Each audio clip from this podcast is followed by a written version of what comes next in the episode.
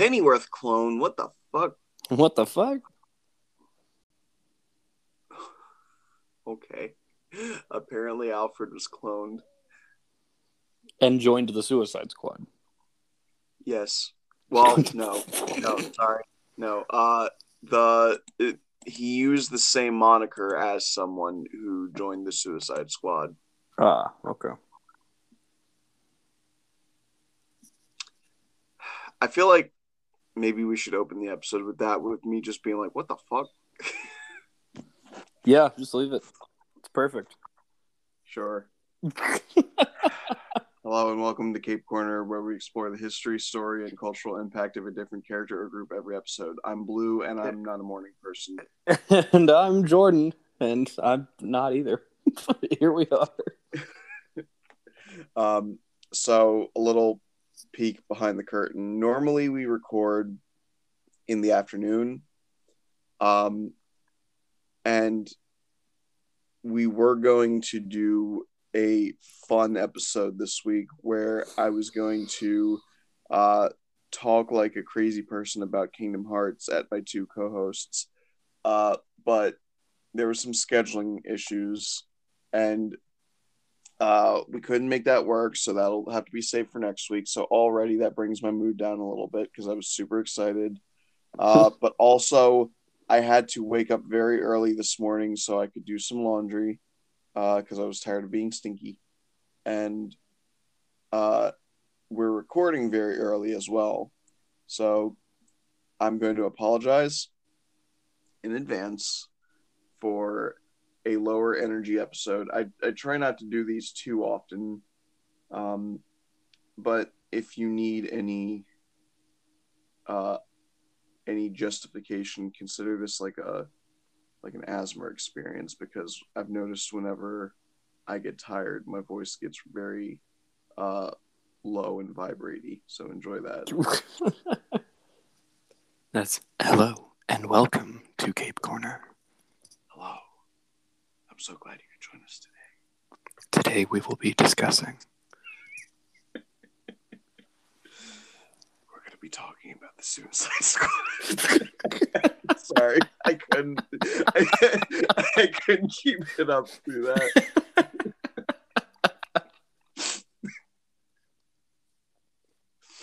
Uh, This is going to be a great episode. how's that for some fucking tingles?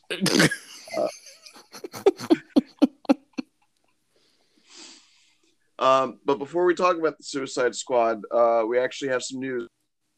King Spider-Man No Way Home trailer finally came out, Whew. and I almost regret having these episodes go up on Sundays because I think that that trailer came out, didn't it? yeah. So hold on to this all week, just like God damn it, I wanted to talk about this.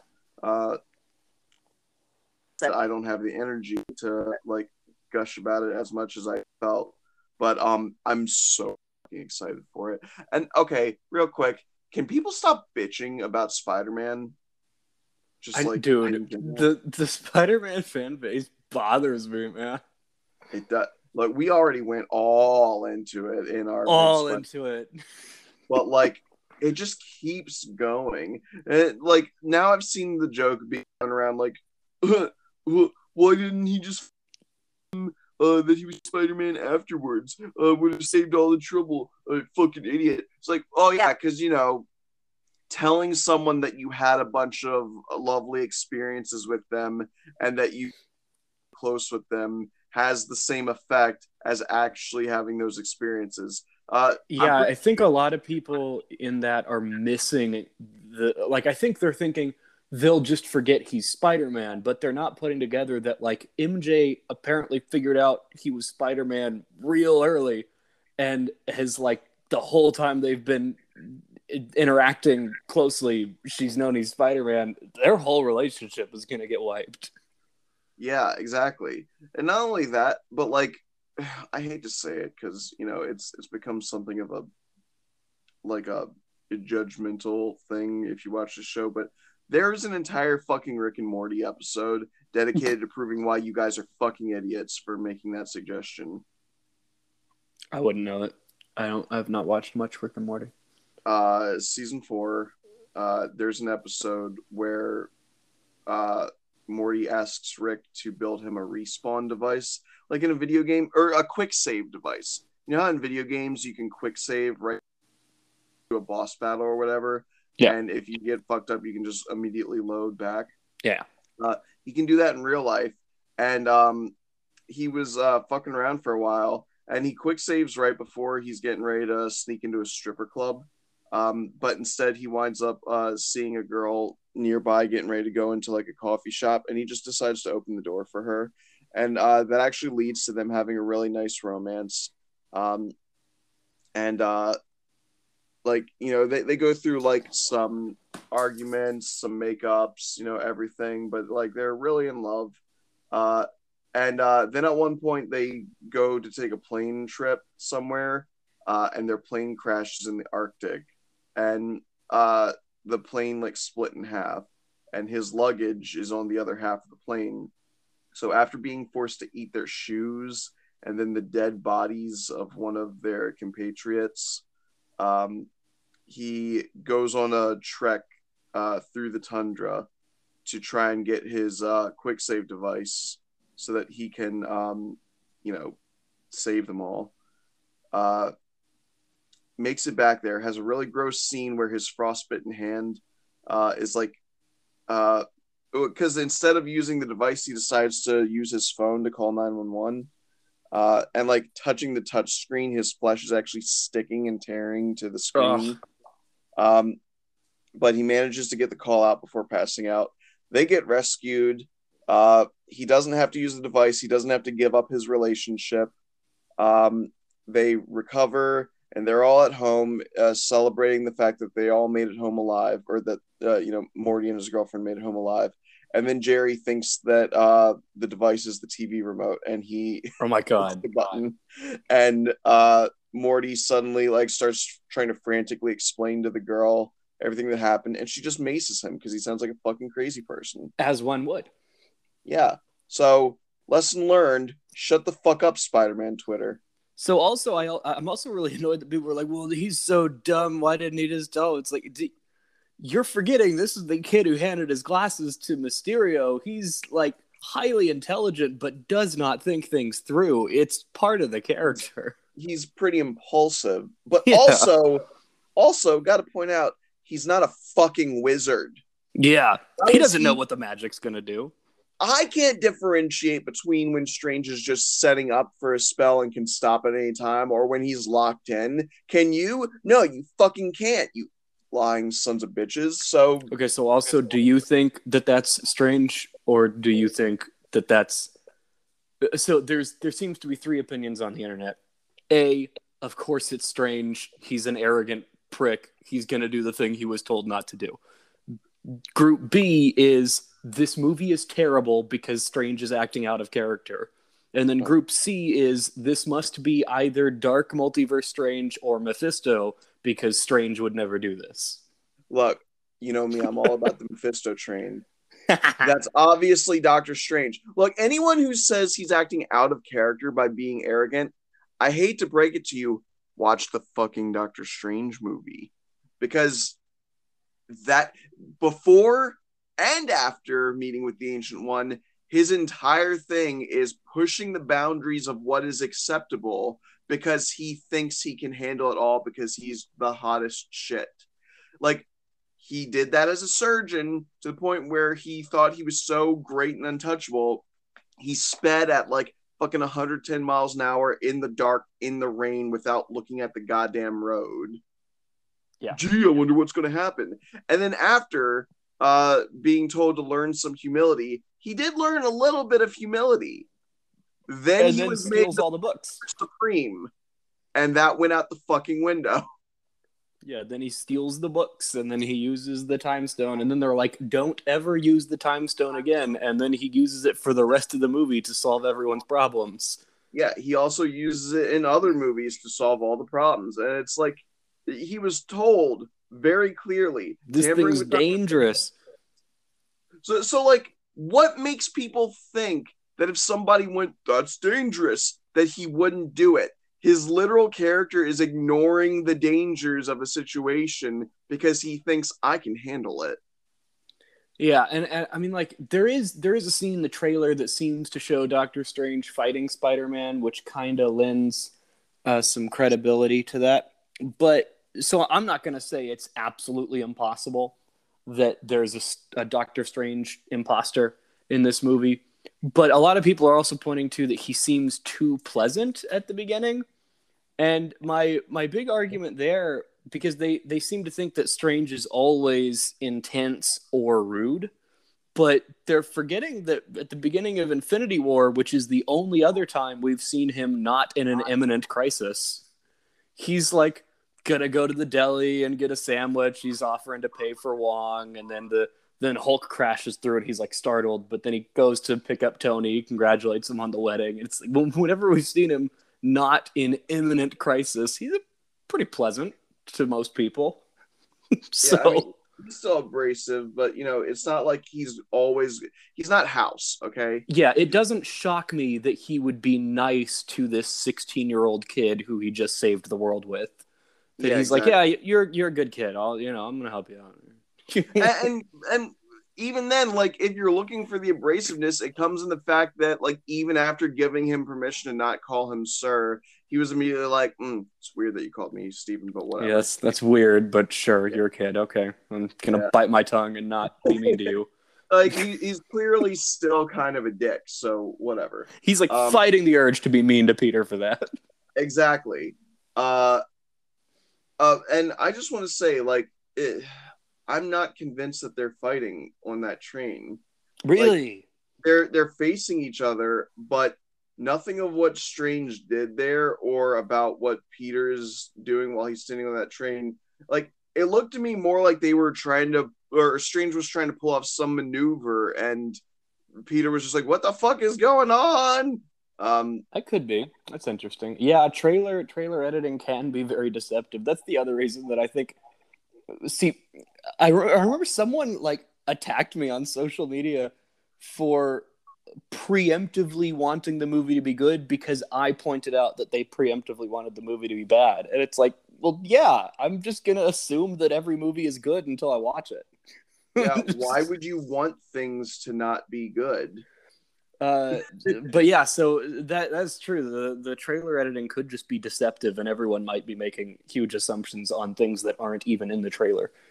Not to mention, Marvel now has a reputation of actually editing their trailer to lie to people. Yeah, they constantly change things.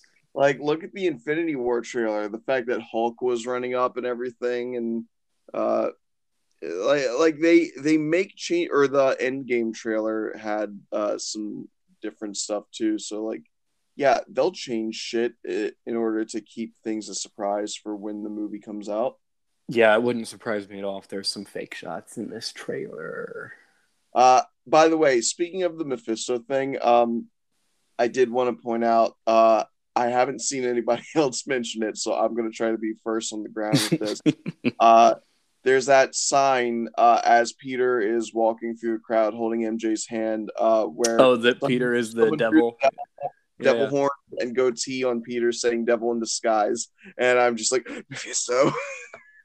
Mephisto. Peter's Mephisto. He's been Mephisto the whole time. Oh my god!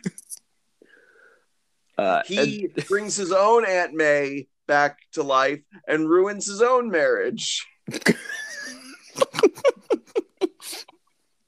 Um, and, and then we've got uh, the the the Doc Ock appearance. oh God! How yeah? Holy shit, man! I holy shit! I I screamed. I like Spider-Man 2. I have never been so hard up on the dick of Spider-Man 2 like everyone else is. I don't think it's the greatest Spider-Man movie pre uh Spider-Verse. Really? That which one? Said, which one do you think is the best one? Um, like of that original Tobey trilogy, I would say that two is the best. Uh, I it, it's hard for me to judge that and Amazing Spider-Man because I think Amazing Spider-Man does some things better and it does some things worse. So They're Yeah. sort of on par for me. Uh, but Homecoming uh, was the best one, in my opinion, until until Into the Spider Verse came out, and now that shit's untouchable. Oh, Spider Verse is is on another level. yeah, But yeah, Um, you were talking about comparing Amazing Spider-Man to Spider-Man Two, and I do think those are about equal. Where Alfred Molina makes the difference. But yeah. Those I- I movies gonna are say- about equal level, but the At- villain is so much better. as much as I like, you know, I, don't want to say I'm lukewarm on Spider Man 2, but comparatively, compared to a lot of the fandom, which hypes it as the best thing God ever planted on this green earth or whatever. but like, still seeing Alfred Molina, I was like, oh, holy shit, I didn't realize I missed him so much. Mm-hmm. Oh, can you imagine how cool it would have been if the Danny Elfman uh, Doc Ock score kicked in right there? I would have, I would have cried. I screamed at the trailer. I would have cried if Danny Elfman's score had shown up there for a second. Honestly, no, I can't imagine it because I can't remember what his track That's sounds that's like. fair. I'm just really weird and memorize every piece of music I hear in a movie. like I'm I'm I can re- remember certain themes, but I've never been as capable of differentiating one theme from another. Like when I hear Star Wars fans talk about, "Oh, this song has bleedings of Anakin's theme," I'm like, "What the fuck was Anakin's theme? I, is it not the Imperial March?" I think that's it. Um, I don't even remember that.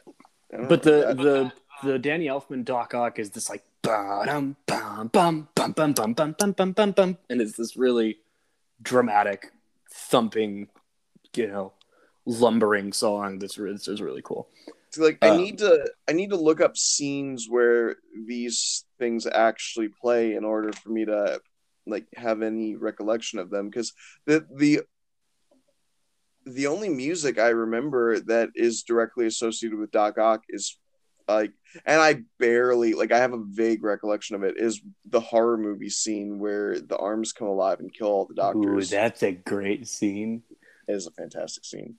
So okay, so so regarding, uh, we'll probably move on to the Suicide Squad at some point, but I'm just so amped about this that It's- um we're allowed to devote a significant portion of the episode to what we've been waiting for for months. that's fair.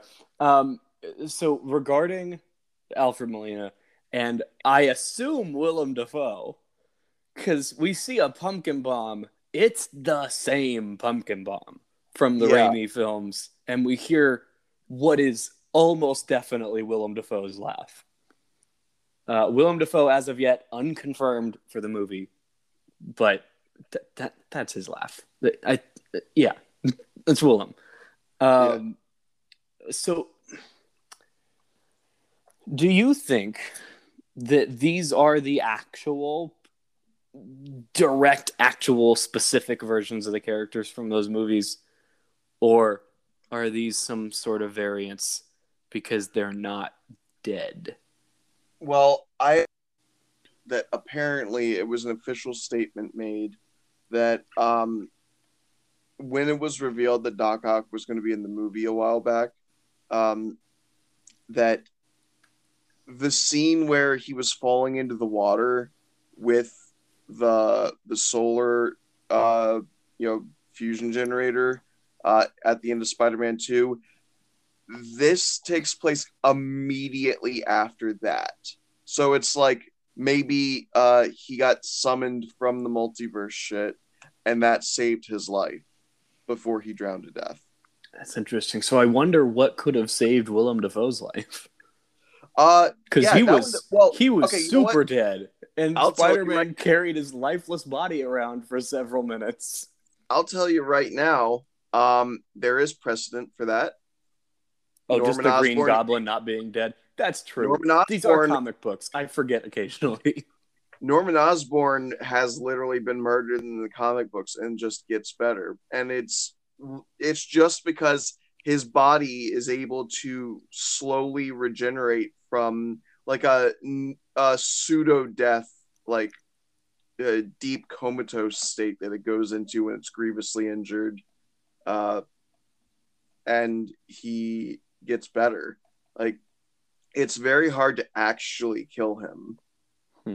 Uh, and in fact, the first, uh, like quote unquote, final confrontation between Peter and Norman in the comics, uh, Norman got impaled on his glider, and then after that, for you know a couple decades, um, uh, either Harry or someone else was the Green Goblin, and then in the Clone Saga in the early '90s, Norman reappeared, revealed that um, he had actually been alive.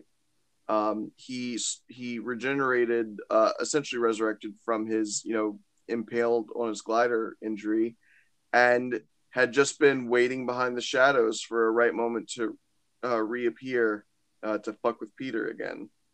And uh, the Clone Saga was his chance to do that.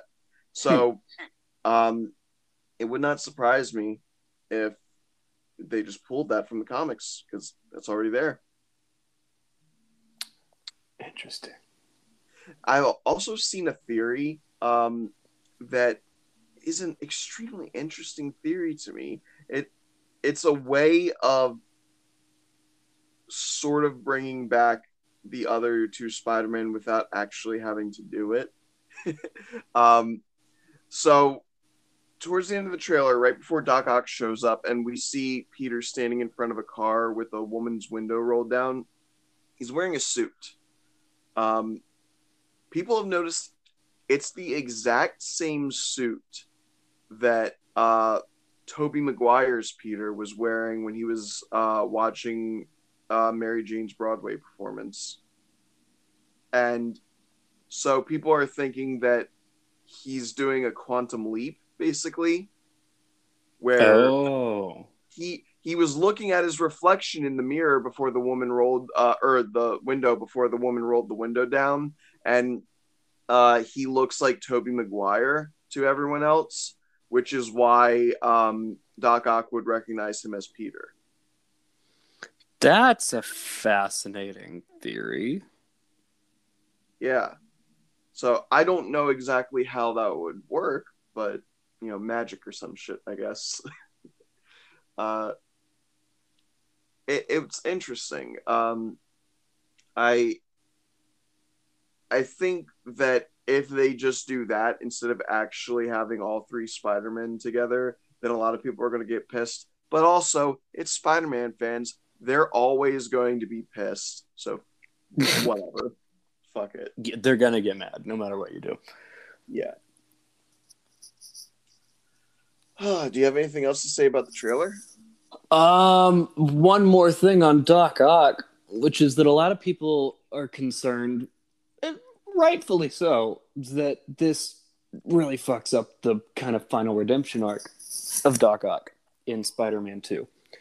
Uh, and I read something where someone had, had pointed out this pattern that I hadn't really I noticed it when I was watching Spider-Man 2 and then I had forgotten about it by the time I got to this trailer but that whenever Otto is in control the little light on the arms glows white but when the arms are in control it glows red. And as he's like tearing down the solar thing and and saving everyone it's like as he's starting to take control it flickers between red and white a whole bunch and then it's completely white as he sinks into the ocean and then it flickers off. And when it pops up in the trailer it's definitely red light. So i'm wondering if it's like i guess they're gonna do it again that the arms are now back in control and someone's gonna have to talk him down and get Or- him back in control Potentially. Maybe that's just a detail that wasn't like remembered. Honestly, I never knew that that was a thing until you told me just now. So I could easily see one of the movie makers just not knowing that there was uh, any non-red lights uh, with Ooh, interesting. arms. Yeah, it could could just be a flub. Also, could be a fake trailer. It's Marvel. yeah. we don't true. know anything. True.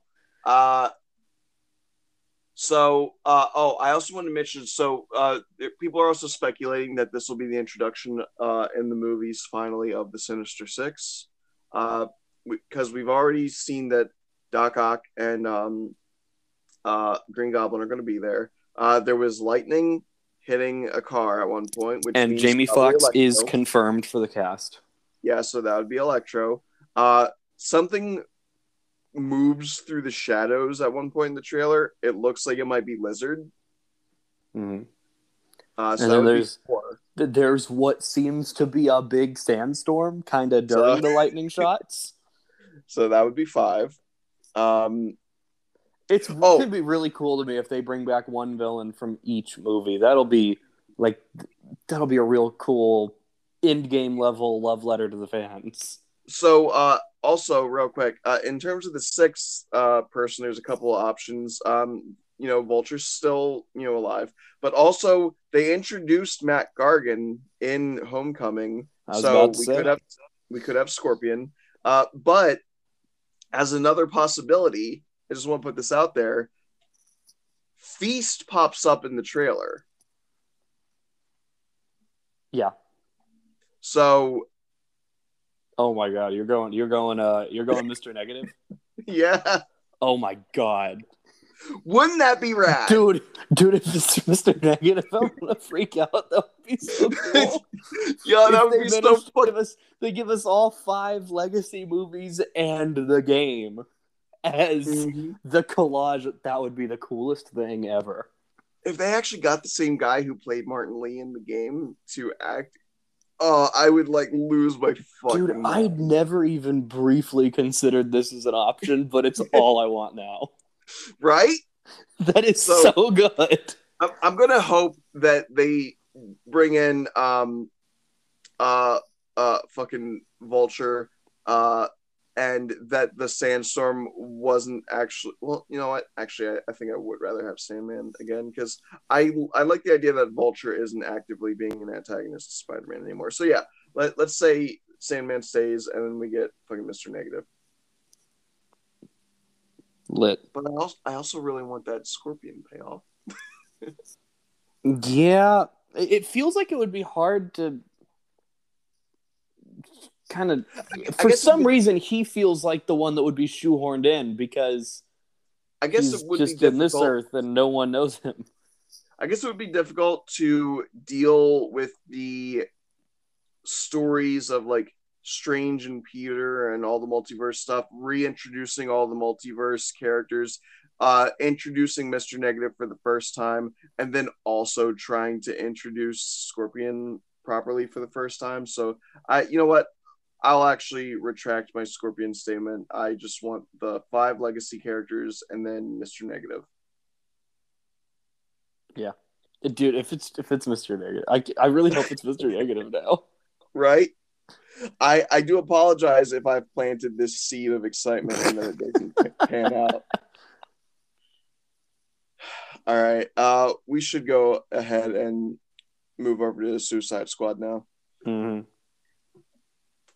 Uh, all right, so the story of the Suicide Squad, or as it's officially known, Task Force X, or as it's officially officially known, uh, redacted because it doesn't exist uh, in, uh, as far as uh, any sort of governmental accountability is you know concerned. Um, uh, Task Force X, uh, more uh, commonly referred to as the Suicide Squad, first appeared in The Brave and the Bold, number 25, uh, which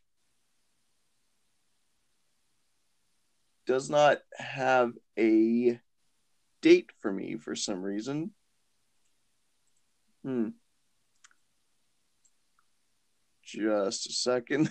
Uh, why? Why is there no dates here? Well, okay. I guess I'll just somewhere between fucking 1955 and 1983. somewhere in there Man, How is Wikipedia going to do this to me? I'm just going to go like number 25. Well, when is that, dickhead? All right. Well, I'm going to assume it's like 1985 or 1986 or 1955 or 1956 because it's only number 25. Uh, so you know it would be less than a year. right But um, yeah. So Uh, it actually didn't really involve any of the supervillains in the original story.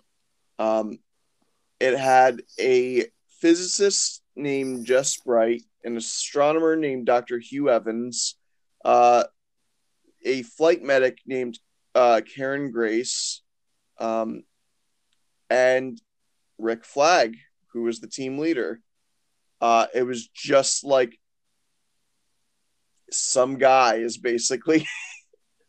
and they were a superheated object called the Red Wave, which was heading toward a seaside resort and boiling the ocean along the way. Uh,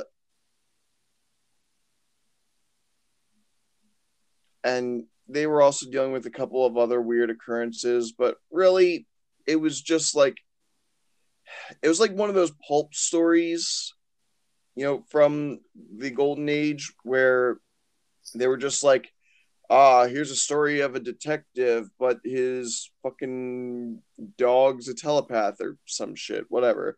You know, like that they would just do random shit that wasn't even superhero related.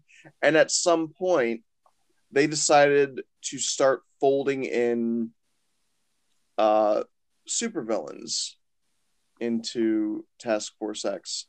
Uh, so in the storyline Legends, um, in the midst of Darkseid's attempt to turn humanity against Earth's superheroes by using Glorious Godfrey, also known as G. Gordon Godfrey, Mm-hmm. um, who you will know if you've watched Young Justice. Um, he is a Fox News host, yes. and and I know some of you may be like, "Well, he's not literally a lot." They don't say Listen, Fox kid. News, but we know. I I don't care if you like Fox News. At least have the sense to know that that's what it is. It is as obvious as it is that uh, J. Jonah Jameson is definitely Alex Jones in these new Spider-Man movies. Oh my god, that was great. we got to stop talking about Spider. I know. I'm trying so hard. um but uh yeah so uh because there was a campaign against superheroes through godfrey um waller assigned rick flag uh it keeps specifying rick flag jr who gives a shit nobody knows who rick flag senior is um but uh she gave him leadership of blockbuster bronze tiger captain boomerang deadshot and Enchantress, which was the first proper supervillain version of the Suicide Squad. Hmm. Uh, so, do we want to talk about those five to start, and we'll talk about other members? Sure. Um, I, I guess real quick, Rick Flag. All we got to say about him is he's an army guy. He's a He's an military. army guy, yeah. Like he shoots guns and does fisticuffs. I don't really know what else that like he, he's he's all right. He's not a particularly memorable presence. Uh you know, whatever. But uh Blockbuster. Uh this unga bunga motherfucker. he he's like oh god i forgot there's a version of him where he's like he's got the dorito body he's wearing a crisp suit but he's just got a big fucking head Mm-hmm. um and, and, like he's always got kind of like a big head but um he looks anything from like uh really gross big head mcgee in a suit to like yellow and pink Dr. Jekyll kind of looking guy to like basically a big old gray Hulk style monster. He's got a few different looks, but long and short of it is um he was a really smart guy and then he became a really strong guy. and why is he called Blockbuster? I don't know. I guess he can break blocks. Makes sense to me. Uh, next, we've got Bronze Tiger, who is much cooler. Um, so he was actually played by Michael Jai White in the fucking Arrowverse. Yeah, oh, he was a great character in Arrow. Yeah, I really enjoyed him. But then again, Michael Jai White is just a fucking joy to behold all the time. Um, everything that I've seen him do, I'm like, yeah, this is that man. Fucking love him. um, but credit where credit is due. He was kind of nerfed on Arrow because on Arrow he is an expert assassin um, who likes to use tiger claws, which are like imagine brass knuckles, but then they also have like Wolverine style blades coming off of the brass knuckles. Uh, they're ancient uh, ninja weaponry, real things. They're dope as fuck. Uh, oh no, I just realized that saying that phrase, which is a normal phrase that I say, is is now a peacemaker. Oh man, how did you just accidentally reference the movie? Well, because Um, I always say that. I said that Brilliant. before, before Fuck. Peacemaker did. That's true. Um. Oh man, I can't wait to talk about him. Uh, but anyway, Bronze Tiger in the comics is an actual tiger man. really? Yeah. Oh, that's so cool. uh, well, okay, not always. Like there is originally a version of him where again he's just a black guy wearing a, a costume that's honestly strikingly similar to Vixen's outfit. Oh yeah, that's a that's pretty funny. that's true. It's very funny because Vixen's outfit is one of the most like you know it- it's what you know Tumblrites or whatever would be like. Uh, male gaze much, really sexualizing the woman, aren't you? But Bronze Tiger almost wears the exact same thing. That's so funny. Uh, but then eventually he does become a tiger. Yes. So Okay. um, so uh, and as someone who has made my own lion superhero, I love that shit. Um, Captain Boomerang, Digger Harkness. Uh, God, what a fucking. Nobody knew this guy existed. uh, like he's so. Uh, like he was a fucking joke character for a while because it's like he's a Flash villain, right? Right. So it's like realistically, why would boomerangs be any sort of a match for the Flash? Um, They're really sharp. or they can explode. Yeah. Once like- again, a character that I was only initially aware of because of a Lego video game. Oh god, we're gonna add that to the fucking drinking game. you can drink, audience. uh, like, uh, but like he, he got gadget boomerangs later. I'm pretty sure initially he just had normal boomerangs. That's pretty funny. um because he's he's another uh uh like late golden age to early silver age character uh he appeared in 1960 um I, I think the original gimmick was that he would throw the boomerang and the flash would be like haha i'm fast enough to dodge any of your projectiles and then flash was apparently unaware of what a fucking boomerang was so when it hit him from behind he got hit with it Oh my god. It's like, Barry, aren't you supposed to be like, really smart? Uh, but it was the golden age. Nobody knew anything that wasn't a steak and a milk for breakfast, uh, American style, because we, God, America just really hated anything not American at the time. Mm-hmm. Still do. Uh, true. Um, I also want to point out that the fucking Wikipedia page for Captain Boomerang, you know how if like there's multiple people with the same name, uh, it'll be like for this person, uh, C, and then it links to the other page. It literally fucking says for the Avatar: The Last Airbender character, also named nicknamed Captain Boomerang C. Sokka. That's so funny. Like, are you fucking serious? I think they said that once as a goddamn joke. Yeah, that's not his nickname. I hate it here. That's Uh, so funny.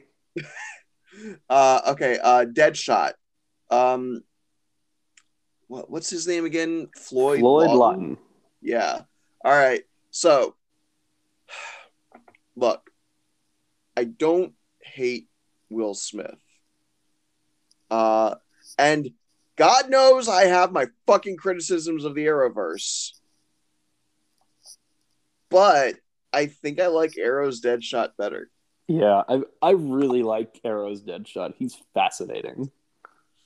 Um, I also okay. No, I nobody knows this exists. Uh, so I I might have even mentioned it on here before. There is an animated movie called Batman Gotham Knight. Have you heard of it? Yes, I have seen it. I think most of it. I don't think I've watched the whole thing. It's like an hour long animated movie uh, with five or six different animation crews. That was that. That's why I don't think I've seen the full thing because it was. I've seen some of those. Yeah, it's like split into like five parts, and each part is done by a different animation crew. It's I on think, HBO like, Max. Take a trip. I think made the animation for Gorillaz did the first part. Hmm. You know the band Gorillaz? Oh yeah. Okay, that's funny. Yeah. Um and that first part is great because it's literally just a bunch of teenagers at a skate park describing each of them that they had an encounter with Batman. But like And it's They're- the they're- exact plot of uh, an episode of Batman the Animated Series. pretty much they're trying to describe their own encounters but they're all embellishing and they were all like panicked at the time so one of them says like he was uh he was a like man but someone's like no he was a fucking giant bat and the other one's like you're both wrong he was a robot yeah. Um uh Also, double like, drink they're- they're- listener. We are talking about Batman and HBO Max. yes we're so sorry for your poor liver um but uh, uh deadshot appeared in that movie and it was a great uh great sequence um that they were fighting on top of a train uh because like they were okay i think the middle portion right had um lucius fox had made a gadget for batman where uh anytime it heard the sound of a gunshot faster than the bullet would be flying at um, Batman, it would actually quickly make an electromagnetic bubble around his body, Hmm. uh, and it would deflect the bullet. And he was stoked to use it for a while, but then he used it on a mission uh, when he was fighting enemies on a cruise ship, and the bullet got deflected into uh, a bystander, and so Batman ultimately decided he would rather get hit with bullets himself jumping into the fights as he does than risk injuring the people around him that he's trying to protect. Um, so he didn't use that gadget anymore. So following that, his fight with Deadshot becomes much more lethal and intense as a result. Um, Hmm. And uh, one last thing I'll say about that is that there actually is a Batman anime opening that was fan made on YouTube. You should look it up. Um, using the song Unravel from Tokyo Ghoul, which I hate that show, but that is a banger of a song. Um, and uh, fo- footage from Batman Gotham Knight, uh, and one little clip from Batman uh, Begins That's Uh, cool. And um the the like hype part towards the end of the song is uh, they, they do a fantastic transition from um that movie's recreation of um uh Thomas and Martha Wayne getting murdered and Bruce is staring down the barrel of the gun and it transitions from that to him leaping through the air as he's getting shot at by Deadshot. Hmm. Um so uh, if you want good Deadshot stuff that is not uh, the terrible Suicide Squad movie, um, Arrow has a few episodes with him that are fun, and uh, Batman Gotham Knight is a blast. And he's also pretty, pretty good. I mean, he's. I I'd say that the Arrow Deadshot is my favorite, and then every other Deadshot to me is about on par. The one from the. Uh, uh, was he in Suicide Squad Hell to Pay? I don't remember. I think he is. I know haven't- he's in.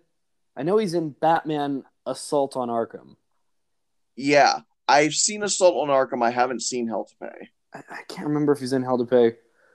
Uh, but I think like every other, and, and he's also in uh, one episode. I guess technically he's in two episodes of the Justice League animated series. He's in an episode Yeah. of Justice League and he's in an episode of Justice League Unlimited, and those are all about on par to me with the Arrow one getting a slight edge. Yeah, I want to. I want to point out that Deadshot got me in trouble with my fucking mom. Uh, really? Well, because okay, I was super excited when uh, Assault on Arkham came out. I bought it on DVD. I took it home. I was like, "Hey, mom, let's watch this together." And she's like, "Okay." And I think my niece was in the room with us too. So like, all three of us are watching this movie, and like, my niece was no stranger to superhero stuff, even some of the bloodier stuff. E- even though she was little, like I, I wound up bringing her up on like Dragon Ball Z and all sorts of fight stuff. So she could handle that. Uh, but what I wasn't expecting for her to see was Harley boning down on Deadshot. Yeah. And I'm just like sitting there wide eyed, sweating, staring at the screen. And I slow turn to face mom.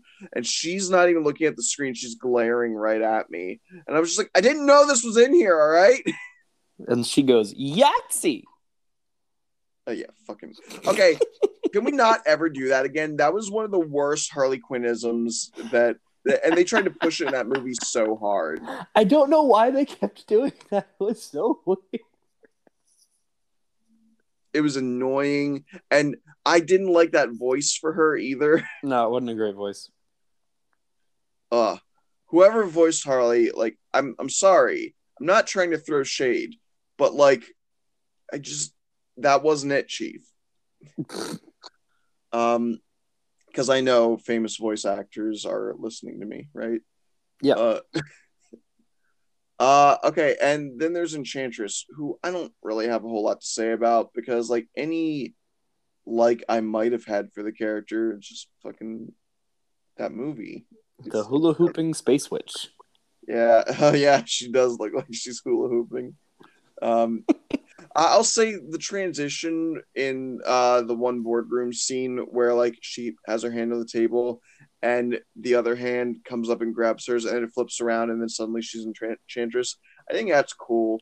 Cool Uh, effect, nonsense character. Yeah.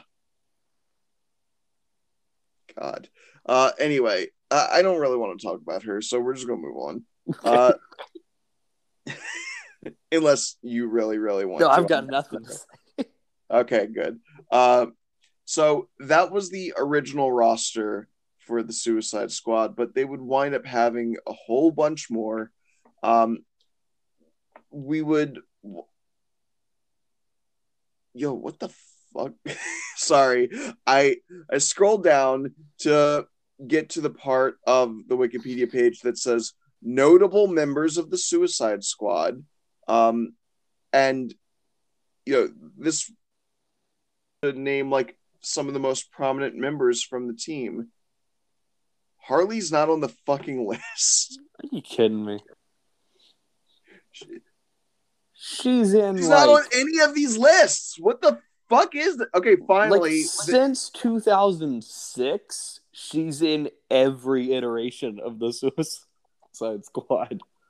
okay, the the first list that I see her mentioned on is volume 4 from 2011 to 2014. Oh, really? It was until 2011 that she went. Okay. Well, I don't know that that was her first appearance. That's just the first quick glimpse I'm seeing here. So maybe that's why. But like, it, I don't know. Hmm. Anyway, uh, I'm I'm not gonna like list out every single name, especially because a lot of these characters would be me being like, I don't know who that is, and I don't feel like looking it up. Yep. Uh, like I, for example, I really like the character Nightshade.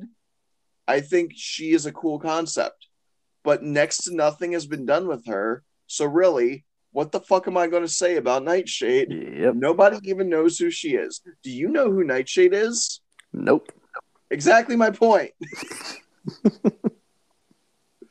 uh, she she has to deal with the Shadow Force, which is a really cool concept that I feel like should be a little bit more prominent in DC Comics. But is they it don't like a is it like an alternative to the Speed Force? Like it's one of those kinds of cosmic. It's like the Upside Down. Okay. It's like a shadow dimension, and that dimension itself turns into energy when it interacts with our reality. Hmm. So she draws power from the shadow force, uh, which is um, like a negative world kind of deal. Hmm. Um, and it's cool. She has really cool shadow powers. I dig it. I I'm a sucker for shadow powers. Uh, but uh, all right. So we're we're gonna just start going through and talking about some of the most notable ones that we actually have stuff to say about. Uh, Count Vertigo. Um, okay. I like Count Vertigo. he has one of the best powers for writers to utilize because it can be as overpowered or underpowered as they need for any given situation. Would, would you say that's fair to say? Because Oh yes. Oh yes. either he's able to completely take down like Superman by just making him have no fucking balance and he just collapses to the ground, or fucking Kid Flash is able to power through and run straight through his uh, vertigo field and uh, tackle him. So it's like it, it's one of those where it's like you use him to make whatever level of difficulty for his enemies would feel appropriate for the situation. Hmm. Um, he's also a member of the Vlatavan royal family, uh, which means it's really hard for the Justice League to nail him down because diplomatic immunity is in the mix. Uh, we got Joker as a member of the Suicide Squad. We, we don't need to say a whole lot about Joker because, um, Lord knows when I get to his episode, it's gonna Oh, oh god, that's gonna be a big episode. yeah.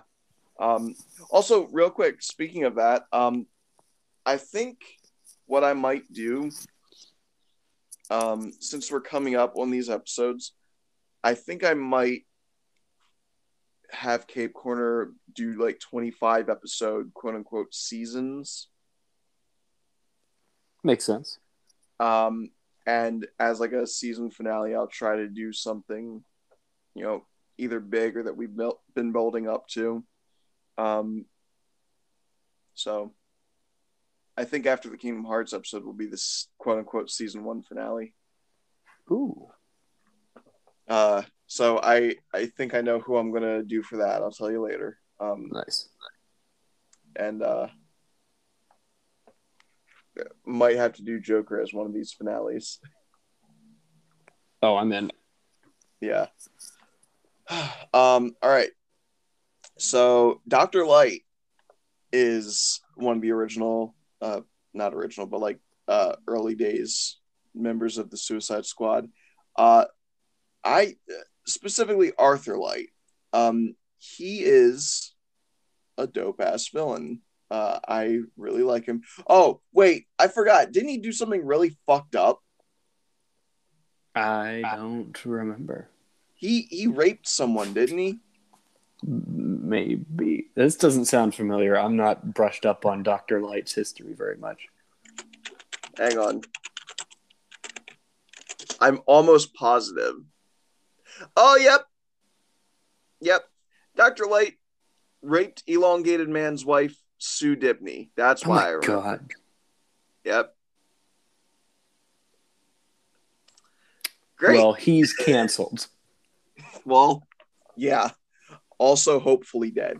Uh, Yes. look, I'm I'm of the mindset that He's suicided. murdering someone is obviously bad, but I think raping someone is worse because leaving them alive to suffer trauma of taking away their freedom and their choice and stuff in such a horrendous fashion is like like don't get me wrong, uh, no one wants to die. When you die, any worries that you had are like gone, whether you believe in heaven or just everything shuts off you know you're you're you're no longer constrained to the mortal qualms of issues like trauma regardless so uh, what i'm saying is that's really fucked up Oh yeah. and uh he was in the teen titans cartoon They put him in the Teen Titans. yeah. Um, Raven uh, traumatized him uh, in like episode seven or something. He pops up and he's kicking the Titan's ass for a little bit, and um, he starts focusing on Raven, and she's like face down. He's like, "What's the matter? Afraid of the light?" And then she turns around and she has the four glowing red eyes and has fucking shadow tentacles and grabs him and draws him under her cloak. Oh, Uh, he's fucked. And uh, while she has like razor sharp teeth, and she goes, "What's the matter? Afraid of the dark?" That's pretty badass. Fucking uh, when when Robin calls out to her and she snaps back to reality. Um, oop, there goes gravity. She like backs up, and he- the color has been drained out of his suit, and it's been like partially melted, and he's just in fetal position, shivering. And it's like, yeah, you deserve that. That's pretty So- good. every time he pops up in the show after that, uh, when he sees Raven, he starts having like a panic attack. um, again, absolutely deserved. You. Yeah, he earned it. Uh, do, do, uh, Nemesis is the character that made me wind up losing uh composure over the fact that there's apparently an Alfred Pennyworth clone. Uh, Oracle was a member of the Suicide Squad. Really? Yeah. That doesn't make sense to me. Nope. Neither will the fact that Vixen was. What? She's Okay. a hero. So why? It's really weird. Uh real talk. Uh someday we're gonna do a Vixen episode, and I'm hyped because I've loved her ever since Justice League. Yeah. I have a type I've noticed. I really like intense, dark skinned, muscular women. Mhm. Which is why I've got it so bad for Mirko from My Hero Academia. because I also like funny girls, and she is both. Um, Poison Ivy. Uh, yeah, she makes sense for the Suicide yeah, Squad. that fits. Eco terrorist. Yeah. Uh, I really love that in uh in the Harley Quinn show. Um, that at some point someone calls her a supervillain. She goes, "I identify more as an eco terrorist, but whatever." Yeah. it's just a great line. Uh, I, I suppose I'll take this opportunity real quick to update everyone on my progress with uh, the Harley Quinn cartoon. I stopped watching it a while back because I got really upset because I wasn't expecting to feel feelings, and um, Yeah, it gets you at some where- point. where um, Poison Ivy, uh, spoilers for Harley Quinn, Poison Ivy turned giant and was helping to fight a bunch of sentient trees, uh, and she just got fucking shot at the end and is apparently dead. And I'm sure like they'll find a way to revive her, but just the way that they handled her getting shot like that, and like it was all very serious, and then the episode just ends not with any fucking jokes or anything. I was like, ow, Hmm. I didn't want that. Yeah. Oh, that was that was brutal. Uh, so when I feel up to it, I'll continue that show. Um. Oh yeah, I guess we should also mention Amanda Waller herself. God, yeah, that seems like a good thing to mention. What a fucking bitch. uh, I want to say, um, everything I had seen of Waller's live action performance from Viola Davis in the first movie, I was like, whatever. Her performance in The Suicide Squad, oh my god. Terrifying. Knocked that shit out of the park. I like that depending on which Earth you're on, Amanda Waller is either kind of sketchy but pretty noble or borderline satanic. Yeah. it, just, yeah. it just depends on which Earth you're on. Like on Arrow, she's kind of shady but pretty noble. She's done some bad things, but it's all in the greater good, and she's got lines she won't cross, and she's ultimately kind of helpful. But it's like this Waller is will kill anyone or anything for any reason if it furthers the goal that she's assigned herself to. Yep. I I do like my original um introduction to Amanda Waller was once again in the Justice League cartoon, and yep. that one uh, rode a line pretty good because that one was great. She, she was extremely nuanced in that version because she had moments where you could see like oh, you know, she really is trying to do the right thing. And then there are times where you're just like, what the fuck is wrong with you, lady? Yeah, what I loved about that version of Amanda Waller is that she was never completely wrong. Where it was like, I, you're doing shitty things, but I completely understand why you're this afraid of the Justice League and why you're oh, this yeah. determined to keep them in check. That that show, which to most appears to be a kids show from the early 2000s is an incredibly nuanced and deep story that I find fascinating. Yeah, and honestly everything post Justice Lords yeah. um would give extreme credence to any skepticism regarding the Justice League. Yeah. Like we have proof that you guys can and would totally go fucking ballistic. So you'll forgive us. We're gonna have some countermeasures in place. Yep. Uh, who the fuck is Big Sir? Never heard of him. He's apparently a Flash villain. He's a big fat guy. Okay. He he looks like Albert but white. hey hey hey! It's Big Sir. Uh, the Clock King. I uh, love the Clock King, but which Clock King is it? William is Tockman. William Tockman. I was either going to be William Tockman or Temple Fugate. Who the fuck is Temple Fugate? He's he's the version from uh, the animated series. The the uh, the DCAU uh, Clock King is named Temple Fugate. Oh, okay. But the one from most other places I've seen him is William Tockman.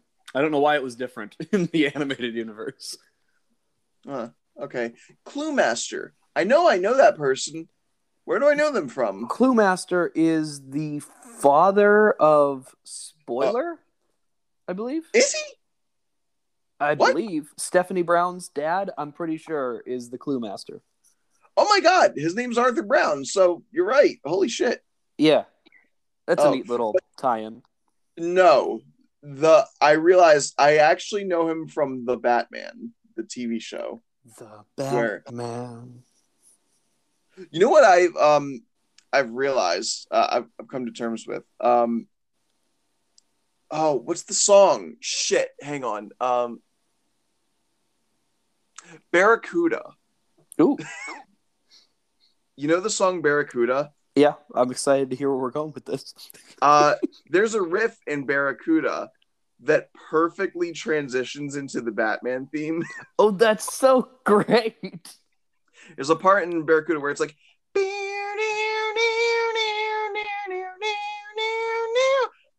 the Batman. that's perfect. uh it's almost like the exact same thing. But anyway, uh, Clue Master appears in an early episode of the Batman where once again he's big fat guy.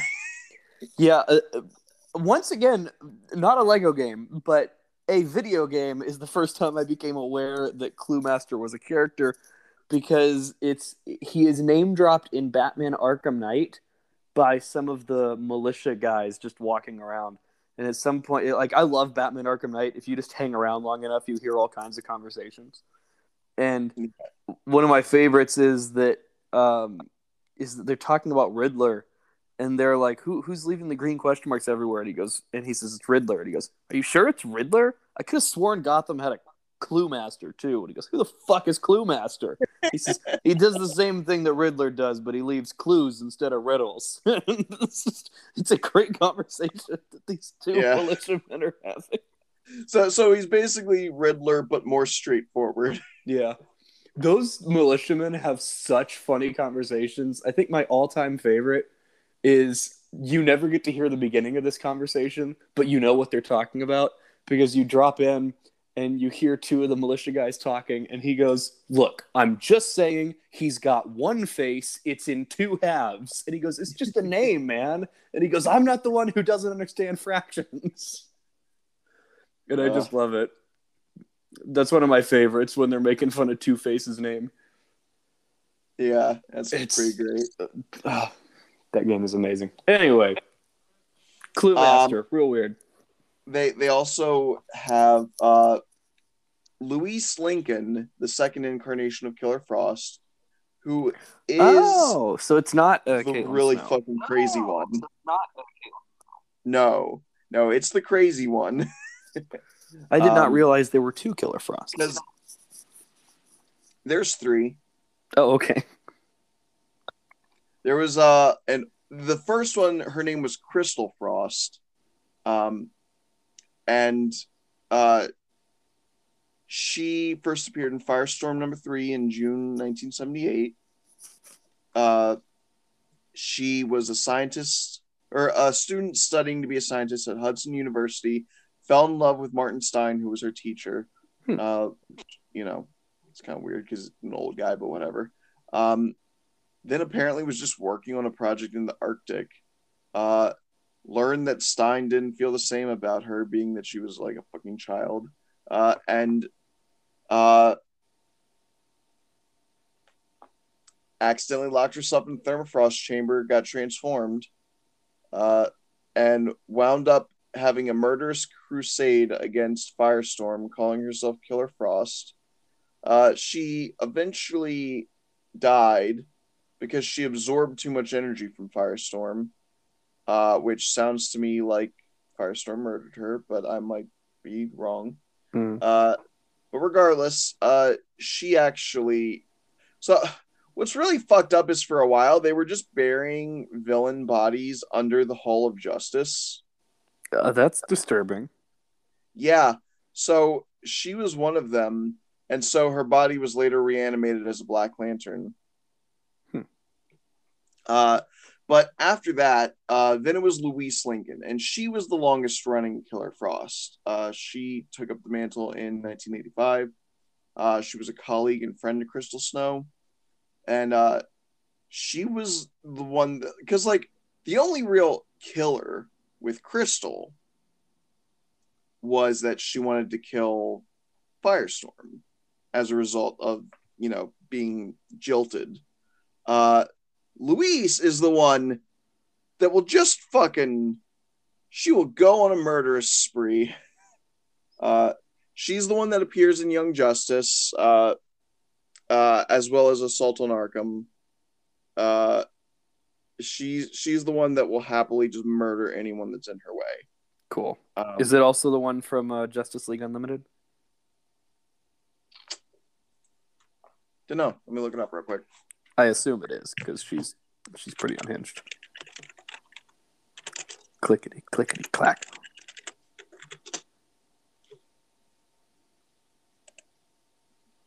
Killer Frost, DCAU. Oh, she ugly. Why she look like that? Um.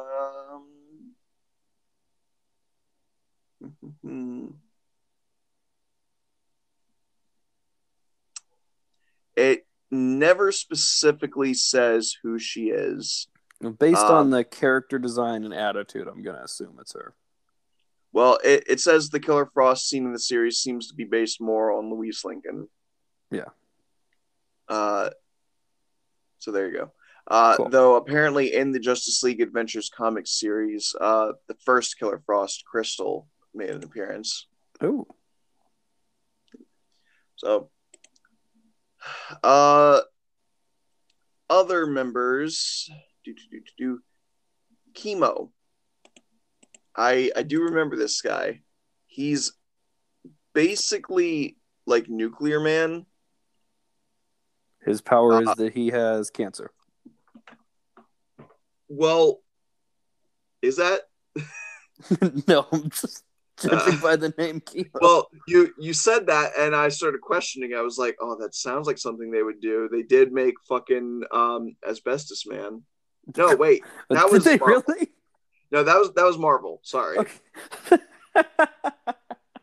Well, okay, so there is a guy called Asbestos Man, and um, he he had like an armored and padded suit lined with asbestos, and this was back in the day when they didn't know asbestos was poisonous or cancer inducing.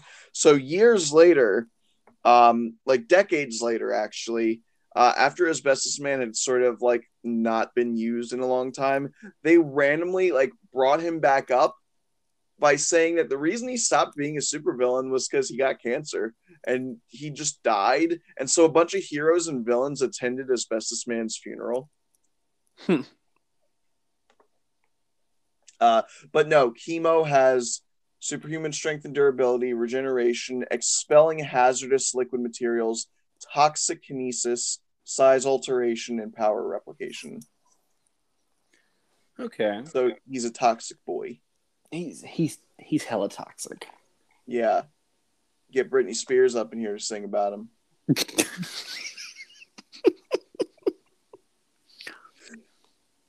So, okay, you want to know how I actually first the, the first footage I ever saw of Star Wars: The Last Jedi? Uh, what was it? Um, apparently the fight scene with uh Rey and Kylo and the um what are they called? The Praetorian Guards. Uh the the red guys. Uh Yeah. the fight scene with all of them is perfectly syncable to the song Toxic. Oh my god, that's so funny. So if you if you look up on YouTube toxic lightsabers, uh you'll see that was that was the first I ever saw of that movie. That's amazing. Um, all right. Uh, King Faraday was on the Suicide Squad. What? Really? That's cool. Uh, for those of you who don't know, Faraday is like he's kind of like DC's answer to Nick Fury. Would you say? Uh, probably. I don't know a whole He- lot about him. I just remember reading the name a few times. He technically works for Interpol. He appeared in Young Justice in the um episode where uh Haly Circus has all the shit with Parasite. Oh yeah. Okay. Yeah. Um, but he's kind of like their super spy, like Yeah. super agent guy. Yeah, that fits. Um, Multiplex, who appeared in episode two of The Flash. Yep. One of one of the OG Flash villains from the show. Yep. The the second villain to appear and the second villain to die. Yeah. That was back when they were just killing everyone they ran into. Yeah. Oh, speaking of Flash characters, Plastique was on the Suicide Squad. Ooh, that's one of my favorite things about the Flash TV show, by the way, is that Arrow has this immense moral struggle with the fact that he killed a whole bunch of people early in the in the show, and then tries to, and then of course he goes back to it when it's absolutely necessary. But whatever. But they acknowledge it. But then the Flash just pretends he's never killed anyone when he killed like the first solid two months of villains. Yep. Well, he didn't kill um uh Weather Wizard, but he Yeah, How Joe killed Weather again. Wizard. Fell out a window or something. What? How did Multiplex die? He like fell out a window or something. Yeah, uh, yeah, I guess that's true. Flash didn't kill him. Multiplex was trying to use his powers while Flash was trying to save him, and then Didn't he died. he make another arm come out of his arm to force Barry to let go of him? I think he was trying to like use the second arm to pull Barry off the ledge, and Barry had to let go. Yeah, whatever. I I think, but there there are definitely villains that Barry and his team straight up murdered. oh, they absolutely murdered uh fucking Atom Smasher. So Yes, yeah, they super killed him. that one's not even like, well, you, you know, with the circumstance. No, they locked him in a chamber and fried him to death. Yep. So They irradiated him until he died. it was really fucked up. Uh, the Suicide Squad has also had Black Spider, who is just Spider-Man. Spider-Man. He's literally just Um, evil Spider-Man. I love that DC has some just straight up evil Marvel characters, and Marvel has some straight up evil DC characters. Yeah, they love poking fun at each other. It's great. Um, but like DC is really opened up about the fact that like yeah we copied spider-man like to acknowledge it they got fucking josh keaton to voice him Oh, they did. That's really funny. in young justice josh keaton who is the voice of the spectacular spider-man Yeah. voices him and straight up acts like spider-man in young justice season three uh he he fucking is chasing a guy down to murder him because you know he's an assassin and as the guy runs away he straight up says huh why do they always run do i need better quips That's great. I didn't even I didn't even remember that. Um, Yeah. yeah. and also just on the on the topic of Josh Keaton, worth mentioning, he played Chris Evans beautifully in the first episode of Marvel's What If, he did i honestly didn't realize that that was him and he apparently fooled the Hollywood Reporter because the Hollywood Reporter put out an article talking about how cool it is that Chris Evans came back. yeah very good um cheetah Cheetah. I don't I know. I have- used to be. I used to be like okay with Cheetah, and then Wonder Woman eighty four happened, and now I'm not okay with Cheetah. yeah, I was like, I don't really want to talk about Cheetah either, to be frank. Like, if you want a good version of Cheetah, uh, you have to watch Justice League Doom because I think that's the only good version of Cheetah. Yeah. Well, you know what?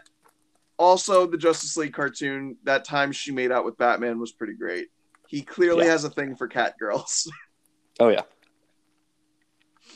um, you know, you you'll have some head ass that'll be like, well, he was just doing that so he could escape. He looked pretty horny. Like, Yeah. I I think I think he was going for it, and it was one of those two birds with one stone kind of yeah, situations exactly. where he's like, He's I like- bet I can get out of this, but also I get a kiss. Yeah, exactly. It's like I'm doing this to escape, but also score. But also she's hot and she's a cat, which Yeah. is totally my thing. So bonus. Um uh El Diablo, who Who I also don't really want to talk about. Although he was he was okay in that movie. The actor did very well. I had no problem with most of the actors' portrayals in that movie, except for one. Uh, but I had I didn't have much of a problem with most of the actors in that first Suicide Squad movie. it's, But it's just so poorly written that I don't care about any of them anymore. when you said except for one, I took a second to be like, wait, who? And then I was like, oh right, Oh, right, okay, got it. you go, you go. Wait a minute. Oh, oh, oh, oh, oh, oh. Because I was like, they're all bad, and then uh, I was like, oh wait, that's right, one was way worse than the other. One of them bragged about how awesome he was going to be for like six months straight, and then was really bad. Can we stop putting Jared Leto in shit? He w- he's been fucking Joker twice now, which is more than better Jokers have gotten to do. Uh, he's gonna be in fucking. Sorry. he's gonna be in Mobius, and now I heard that he's go- wait. What was the other thing I recently heard that he was gonna be that pissed me off? I don't know. I only know about Mobius or Morbius. Sorry. Sorry, but fucking my bad. Uh, there, there's something that he's gonna be doing. Uh, hang on. God damn it! He's gonna be the main character of Tron Three. Well, see, other than I I've seen Jared Leto in situations where I thought he was pretty good. Uh, he's a good actor. It's just the I, I just did not like the way he did the Joker. It just didn't feel right. It didn't feel like it was hitting the right tone. And it also just really bugged me that he bragged so much about how much work he put into doing the Joker and that it was just kind of something that I could do, which was. Eh. Well, look, man, I appreciate you. But we're gonna have to fucking diverge here because no, Jared Leto needs to just die. I look, he's a weird fucking creep that has a sex cult, and I'm not down for this shit. Oh, I didn't even know about that, but okay. Oh, did uh, I not tell that you tell that to you? Okay, yes, that's so, escaped my attention.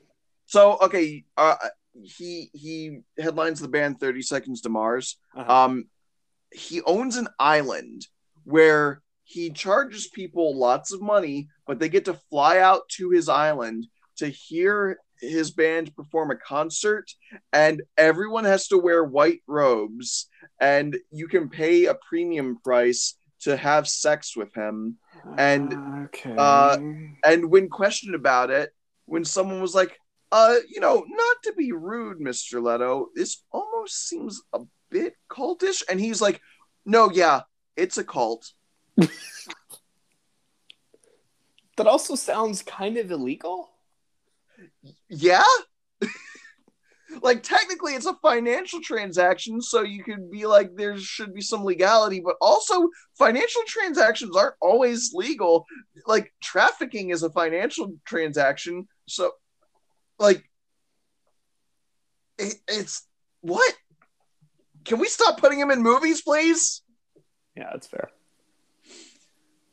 anyway um i was gonna say you know what's really fucked up El Diablo was white. oh, was that actor? I wasn't even paying attention. No, no, no, no, no, no, no. The character was white. Oh, okay. Like I'm looking at the cover, he's white. That's pretty funny. And not even like I'm aware some Mexican people are like, you know, whitish. No, he looks like a guy that would be like, "Hi, my name is Dave."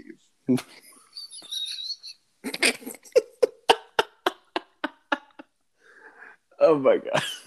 His his original name is Lazarus Lane. Yeah, that's pretty w- white too. yeah. Uh, oh wait, okay. So apparently that was an old version who operated in the 19th century in the American Old West.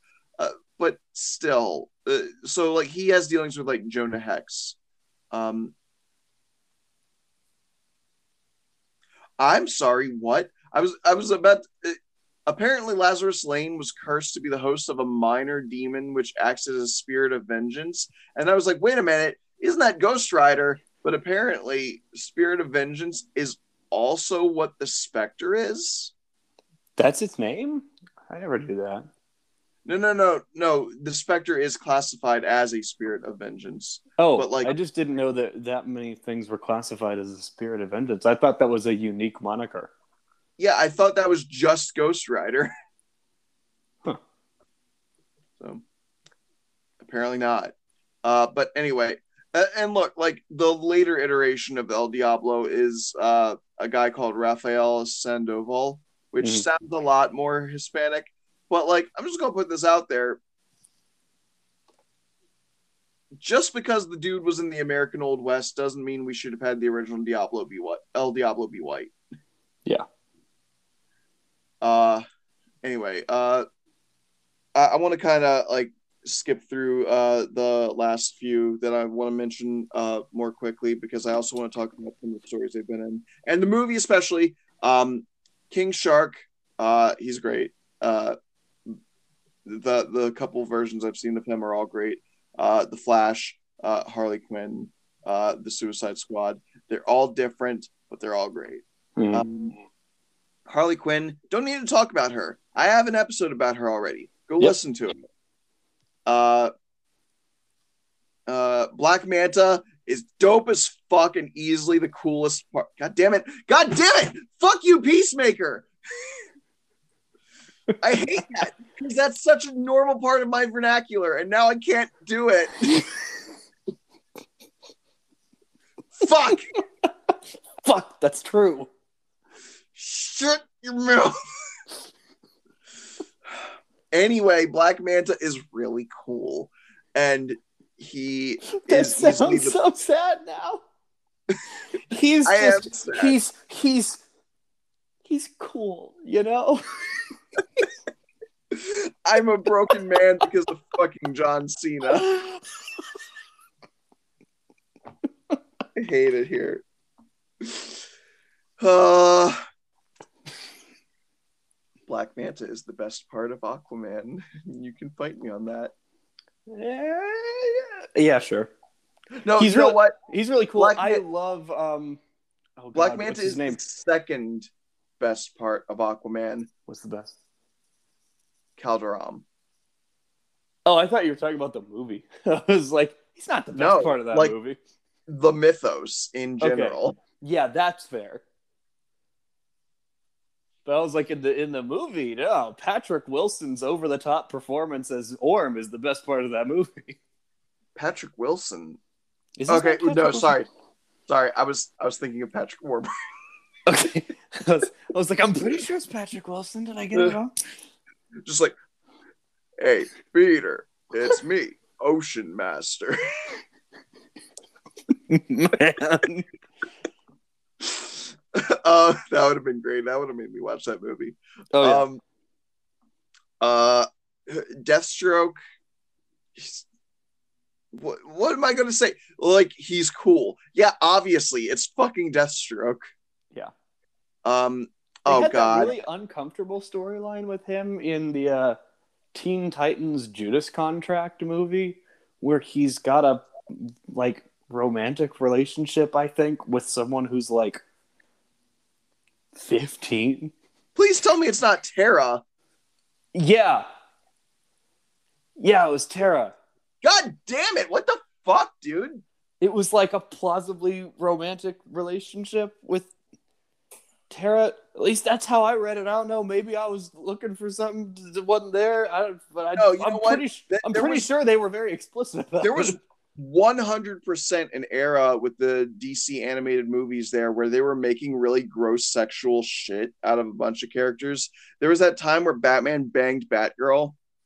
Oh yeah, but that's like not as bad as this somehow, because Batgirl is at least college aged, but Terra is like definitely fifteen in this in this movie. Mm. I don't know, man.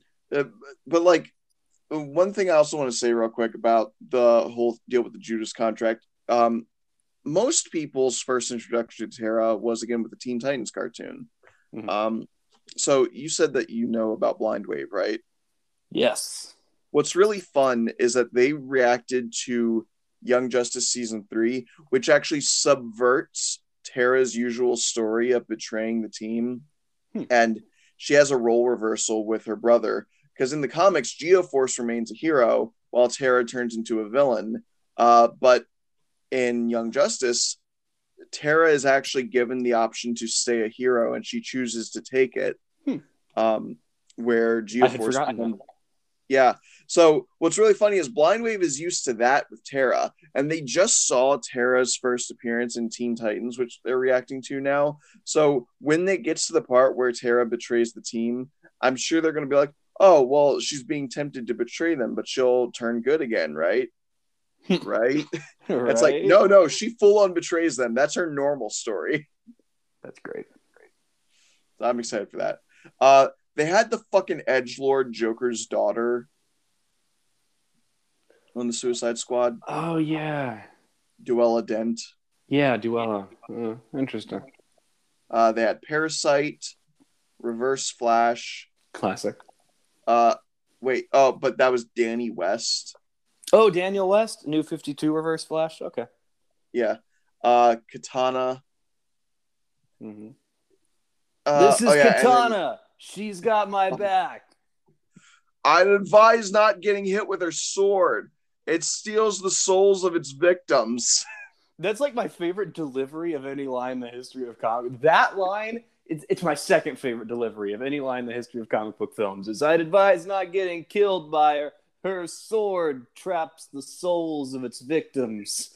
God. And my favorite delivery is George Clooney's "Hey, Freeze, I'm Batman." That's my favorite one. I thought you were going to mention the Bat credit card. oh, that's that's my third favorite. Never leave the cave without it. Never leave the cave without it. Perfect. Um, that that scene wound up becoming memed because of the nostalgia critic a while back. Mm-hmm. Um, and then the most some of the most recent members of the Suicide Squad involve uh, Peace, Superboy, Talon, which is a wild. Superboy. That's wild. Yeah. I hear Talon. That one's fucking crazy.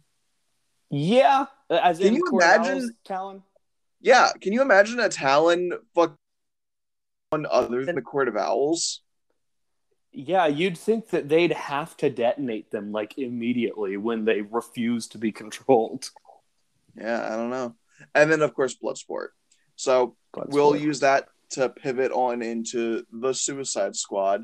Uh, so you disagree with me on this, uh, but more starkly opinionated than you when it comes to the DC movies. I believe the Suicide Squad great DC EU movie um, because while other might have good parts or might be good comparative to other DC EU movies, man. Um,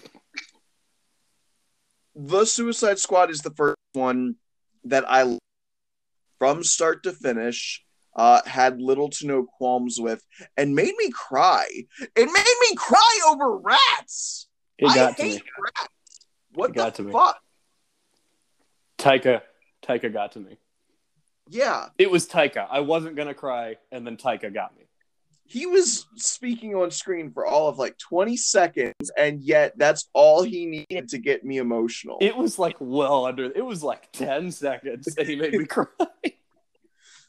real. It was one Ugh. line. She says, "Why rats, Papa?" And he says, "Rats are the lowliest and most despised creatures of all, and if they have purpose, so do we all." You know what's fun? I was listening to your Phantom Optimist uh, episode. Phantom Optimist, by the way, they're great. Uh, Yes, please. uh, mentioned to your girlfriend uh, that line, and I hearing you say that line, I was like, "Hmm, that sounds Hmm. okay." I mean, it sounds a little corny. So fine. you listened to my spoiler review before watching the movie? Yeah, That's so because funny. I I was planning on watching it at the time. Okay. Um, but also, uh, I I didn't finish the episode. oh, okay. Uh, so I, but I heard that I was like, hmm, sounds a little corny, but you know, I'm here for the corn. It's I'm superheroes. betting. I'm betting Taika can kind of make it work. Yeah, and then I watched it actually play out, and with the music and everything that had happened leading up to that, I was like, oh god. Suffice it to say, I do not deliver lines with the same emotional depth that Taika Waititi is able to summon. Yeah. Um, so okay, real quick. One of the one of the things I wanted to say very quickly about the Suicide Squad. Um, thank you for actually letting someone not be the hardest of badasses for once. Because if I was in the same situation as Savant, I would have screamed and ran too. Yeah, oh, I love that. I also love about this movie that it opens on Michael Rooker's perspective. Like, we are being led to believe by the opening of that movie, oh, this is our POV character. We're seeing, much like Guardians of the Galaxy, that it's like, oh, okay, we're going to be seeing it from this dude's perspective. There will be lots of characters, but this is the guy where we're going to really understand his emotions and he dies in, in the minutes. intro. Yeah. six minutes. It's longer than that, isn't it? I don't think so. I think he dies like six minutes. in. Maybe it's eight. I was It's- gonna say I'm pretty sure the the intro scene is over ten minutes. I think. Okay, may maybe I I may have that mixed up. Oh, maybe it's Weasel I'm thinking of that dies within six minutes. Yeah, because you you gotta the um the intro where they're quickly bringing everyone up to speed, which takes a couple minutes in the prison. Then they have the flag walk, and then they ride in the helicopter, and they talk in the helicopter for a while, and then they're exiting the helicopter. Then Weasel dies, and then they're on the island for you know a few more minutes before you know everyone. Yeah, so it's, it probably is ten minutes. You're probably right. Um, but Weasel, I just adore Rick Flag. Did anyone check if Weasel could swim? Oh, there's so many quotable things uh, from this movie. Fucking, do you want to just like start doing some quotes real quick to get them out of our system? Yeah, like we did with Deadpool, we got to do it. Yeah. Uh, uh, all names are letters, dickhead. Oh, the uh, the uh, I'm gonna go with Afghan Hound. Where the fuck did the Afghan Hound have thumbs? Uh, fucking, uh, fake mustache. um, the who's Milton? I would have recognized if we had a Milton with us. Uh, and his entire freak out during that point as she's saying that is so. Yes. Oh yeah, speaking of the fucking like, uh, I turned them into my mom in my head and I killed them. I think that might be the best one. And then just because we've referenced it so many times, unless what they're showing off is dope as fuck. Yeah. Fuck. That's true. Something about the way John Cena's lips look as he's saying that seems like it doesn't look like John Cena's normal face. But And I love um I love uh I value peace with all my heart, and I don't care how many men, women, and children I have to kill to get it. And then Ratcatcher goes to Polka Dot Man, I thought you were the crazy one. He goes, I am. God, which is endlessly intimidating right there. yes. It's like, oh no. And he doesn't say it to brag. He he almost says sa- sounds sad when he's like, "I am." Yeah. He's It's like, he's messed uh, up. Polka Dot Man uh, is my favorite character in this movie. Oh, he's great. He shouldn't have died. Fuck you guys. Shouldn't have died. My favorite. Uh, oh yeah, uh, fucking. Uh... what are you laughing at me for? Why are you in tiny whities? That's racist. That's just racist. oh man. Oh, Uh, this movie, stylistically, the cinematography is one of the best. Thi- it's up there with Scott Pilgrim versus the World for me. Mhm. Like, it's got some of the most clever transitions, uh, usage of text on screen, uh, uh, camera angles, uh, playing with camera movement, uh, vi- like everything is just oozing with style, and I love it. Like, I feel like James Gunn had more freedom to get wild with this movie than he did with Guardians of the Galaxy. mhm. And um like i'm i've never been like a huge james gunn stan or anything but i might be now Yeah. This was really good. um I, I, won't- I won't belabor this movie section for too long because I know you already did a Phantom Optimist episode about it, but um, I I want to say I didn't even realize that I that King Shark was played by Sylvester Stallone until like I watched a reactor point it out. I was like, holy shit, that was Sylvester Stallone. I love a hand. And then, yes, that is your Yes, hand in that way. Very good. Uh, just is I think his first lines are some of my favorites from him. Just like yes. so smart, me. Book Love read. book. Enjoy book very much. yeah. And he's like- holding it upside told- down the whole he time. was, he was told he was going to meet some new people, so he was really eager to impress them. Yeah, and he's holding the book upside down. They killed me. Uh, it's great. Um, also, uh, fucking Peacemaker, uh, his derisive lines of millennials and hobbyists. Yep. Just uh oh, and him and Bloodsport having their fucking dick measuring contest where it's like, uh, he does what I do, but better. How can Mhm. you do it better? I hit my targets dead center. Oh, I hit my targets more dead center. How can you hit more dead center than dead center? Uh, because I use smaller bullets. Uh, my bullets would go through your bullet holes without even touching the sides, and then that around to how he gets beaten, which is Yes, great it's perfect. because he's um, so I fond love- of using fancy bullets like his exploding compression bullets which are again dope as fuck. Yeah. uh, but at that point he was using a hollow point bullet uh, which is just like you're a real asshole that you were going to shoot a, a girl who's on the ground praying with a hollow point? What the fuck is your problem? Because those are bullets specifically designed to not be clean kills but to do a lot of internal damage. Mm. um and because he was being a fucked up asshole and using a hollow point while uh bloodsport shot a regular bullet uh he was actually able to shoot through the hollow point without touching the sides and shatter it. Uh, and I Uh, love uh, Ratcatcher's first line, where she's well, it's not her first first line, but where she's just tired and she's woken up with the rats on her shoulder. And she goes, "This is Sebastian. Say hi to everyone, Sebastian." it's just really cute. I love Sebastian. Yeah, uh, I I do like that at the end of the movie we got the payoff of Bloodsport forcing himself to pet Sebastian because uh, first of all he has some legitimate trauma with rats being locked in a crate with starving rats. You know they were fucking biting chunks out of his body. Mm-hmm. Um, but uh, also uh, like he was like I can't deny those rats really saved the day, so I owe this fucking rat a good pet. so Yep. Uh, here I go. Pretty much.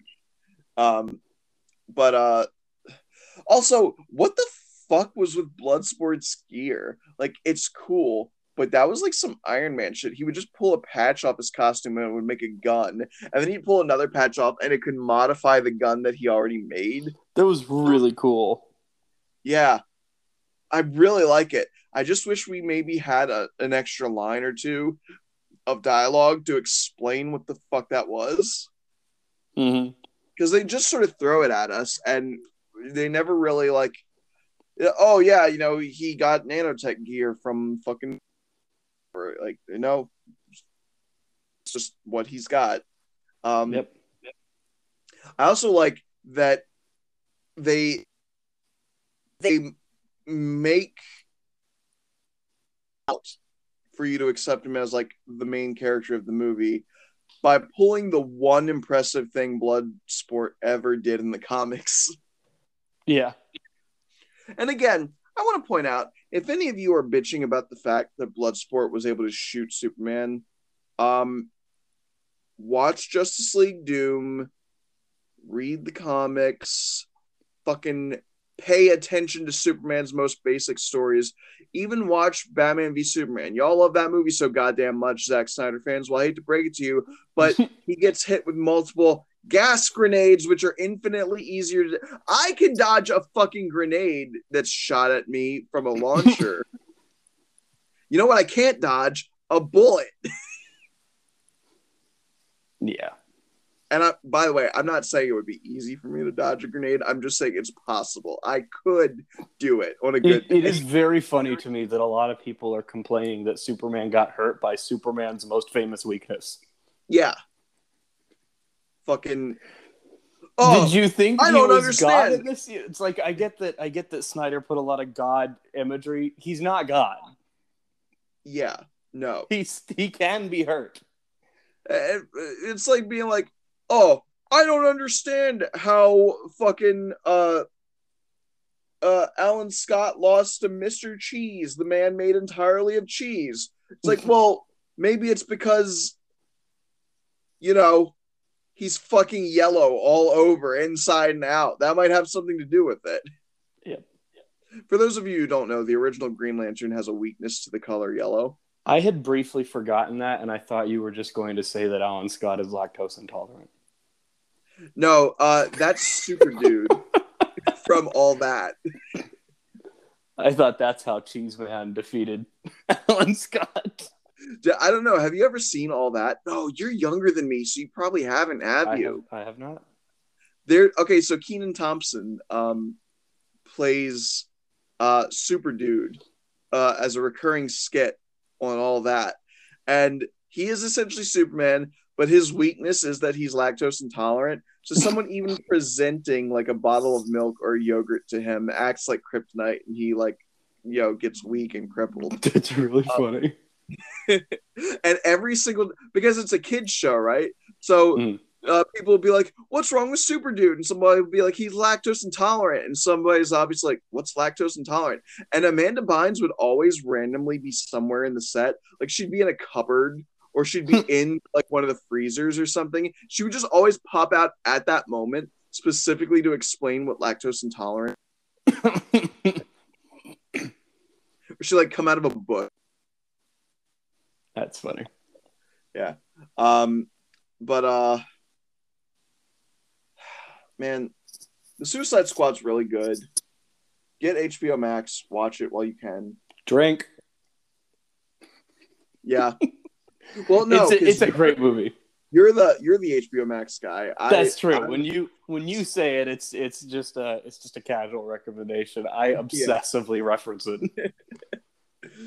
uh, Also, you'd have to get it quick because it will only be on HBO Max through September fifth. yeah. So this is going up on August 29th. So you've got about a week left. Yep. Go do it. Um, uh, in terms of other Suicide Squad stuff, uh, I do highly recommend Assault on Arkham. Be aware there is a scene where uh, Harley bangs, so don't watch it with your mom, uh, unless you're Oedipus, I guess. There's also Whatever. Suicide Squad Hell to Pay, which is very good and kind of follows through on a really weird hanging plot thread. Well, it's not a hanging plot thread, it's a plot thread that they deliberately dug back up, but from the Flashpoint paradox. And it's it's an interesting little little twist in that movie. Really? What's Mhm. that? I guess I'll spoil. Um, if you don't want to know what the thing is, skip forward in your podcasting app about 30 seconds. But uh, in Suicide Squad Hell to Pay, it winds up turning out there's like, I think the MacGuffin of the movie is like this card that lets you avoid hell when you die if you have it on you when you die. And they're trying to get it before some mysterious antagonist gets it. It turns out that this antagonist is the Reverse Flash, who still has the bullet hole through his head from where Flashpoint Batman shot him. And he's like trying to out, he's like summoned all of the speed force he could muster to keep himself alive. And he's like extending this final nanosecond of his life for like weeks using the speed force and So- trying to get the card so he doesn't go to hell when he dies. So are you telling me he's literally outrunning death? Yeah, I'm gonna put this out there for a while. That's bullshit. yes. I think that that's officially the part where we cross the line into too ridiculous for my blood. Yeah, I thought it was pretty pretty fun that it's like, oh, so he's so fast that the second the bullet passes through his head, he's like using the last like second of consciousness left. But but a couple problems with that. One, in order to like have thoughts and move and make a plan to get this card, he would still need a functioning brain, which he no longer has. And also Yes. two, two, he already fucking hit the ground in the flashpoint paradox. He was laying there for a few seconds before the nuke engulfed the place, and we saw him like not immediately leave. Yeah, yeah. It's So it's weird and it's contrived, but I thought it was pretty fun and it was an interesting little twist for that movie. yeah, like in ter- like obviously I like ridiculous shit, but you know, that's a little too much for me. Yeah. Uh anyway. anyway, um I think it's about it, right? Yeah, I Mm, can't think of anything else about the Suicide Squad. They also appear in in one episode of Justice League Unlimited. It's a very cool episode. They appeared very briefly in uh, Arrowverse as well. Yeah, there's like three Suicide Squad episodes in the Arrowverse. Are there? I remember one. There's definitely at least two.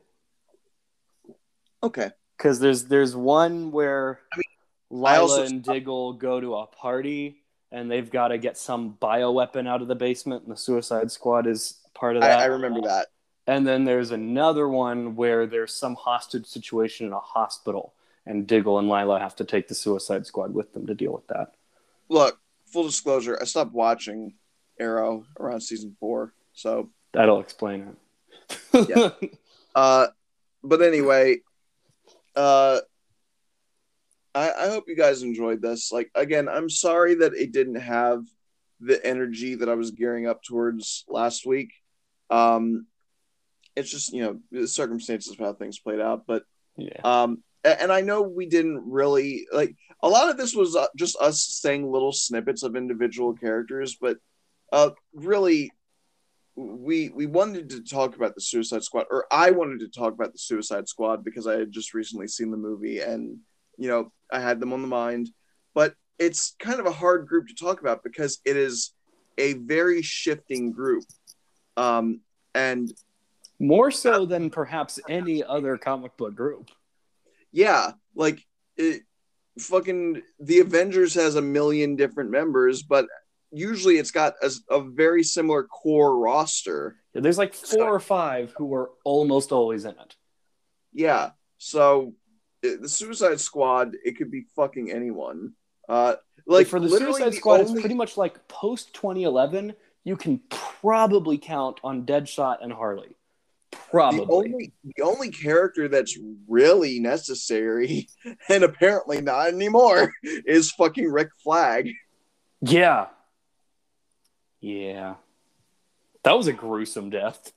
That sucked. I mean, that was that was that. exhausting to watch.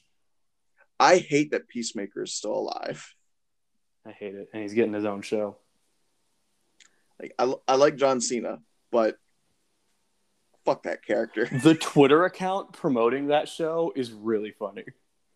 Like it's constantly taking shots at other superheroes and like yeah, like jumps on viral trends and is like, "Why are you people paying attention to this? I'm the important person." it's it's really funny. It's like very much as if Peacemaker himself is running the account. It's very arrogant, very obnoxious, and very self-centered. And it's always making fun of everything else going on. I also some saw somebody say like, um, is Peacemaker the first time we've had a comic book character where their live action interpretation is actually more jacked than the comic book character? Probably. Uh, uh that was funny.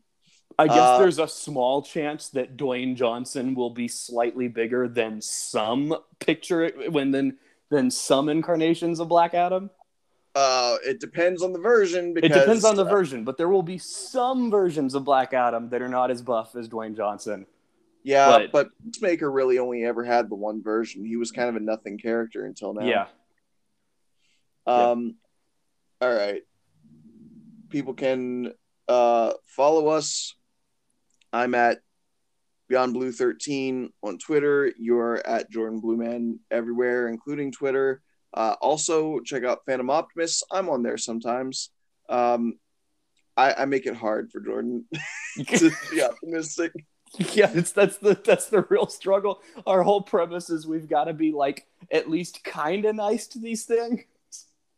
I'm So I will have you on for the Batman versus Superman episode just because I think it'll be really fun to, to, Eh, I- to I'm gonna us even sound- try. I'm gonna sound like I'm holding in a shit that entire episode. Yeah man, that's good. yeah, and then I guess it's okay when this part happens. I'm I'm gonna have a mental break in that episode. I know it. Um, I'm gonna have an aneurysm. I think Uh, it'll I think it'll work better as like an, an honest to god, just like you say something shitty, and I'm like, I didn't think so. it just goes back and forth like that the whole time. Yeah. Um. Also, uh, be sure to join the Cape Corner Discord. Um, Join the Discord. yeah, we need It's more cool. people talking in there. Uh, we we're trying to have conversations to you know get inspiration for future episodes. Since uh, season two is going to be coming up sometime soon, uh, it'll be a great opportunity for you to throw uh, your hat in the ring for whatever characters you want to hear. Um, uh, feel free to support me on Anchor. Fuck. yeah. Okay. As as is typical, I forgot to leave a space for an ad, but I'll find one. You'll figure Um, it out. But yeah, feel free to support me on Anchor. Uh, I have a support page there. Um. Uh. Uh so what I say? Uh, uh Twitter, uh, Discord, uh, support, uh, Phantom Optimists. I guess that's it. Uh, so hopefully, barring any more scheduling conflicts, next week, uh, we'll be doing the Kingdom Hearts episode. Uh, and then the following week, if I'm doing my math correctly, uh, we will have the season one finale. Cool. Uh, and uh, uh, just to make it easy, because like I want to do 25 episodes, because 26 episode seasons always are hard for me to like count, you know, Right. episodes. Much So easier to divide. so I might take like a week break so that it'll be like two seasons a year with like two week breaks. Yeah, that makes sense. Um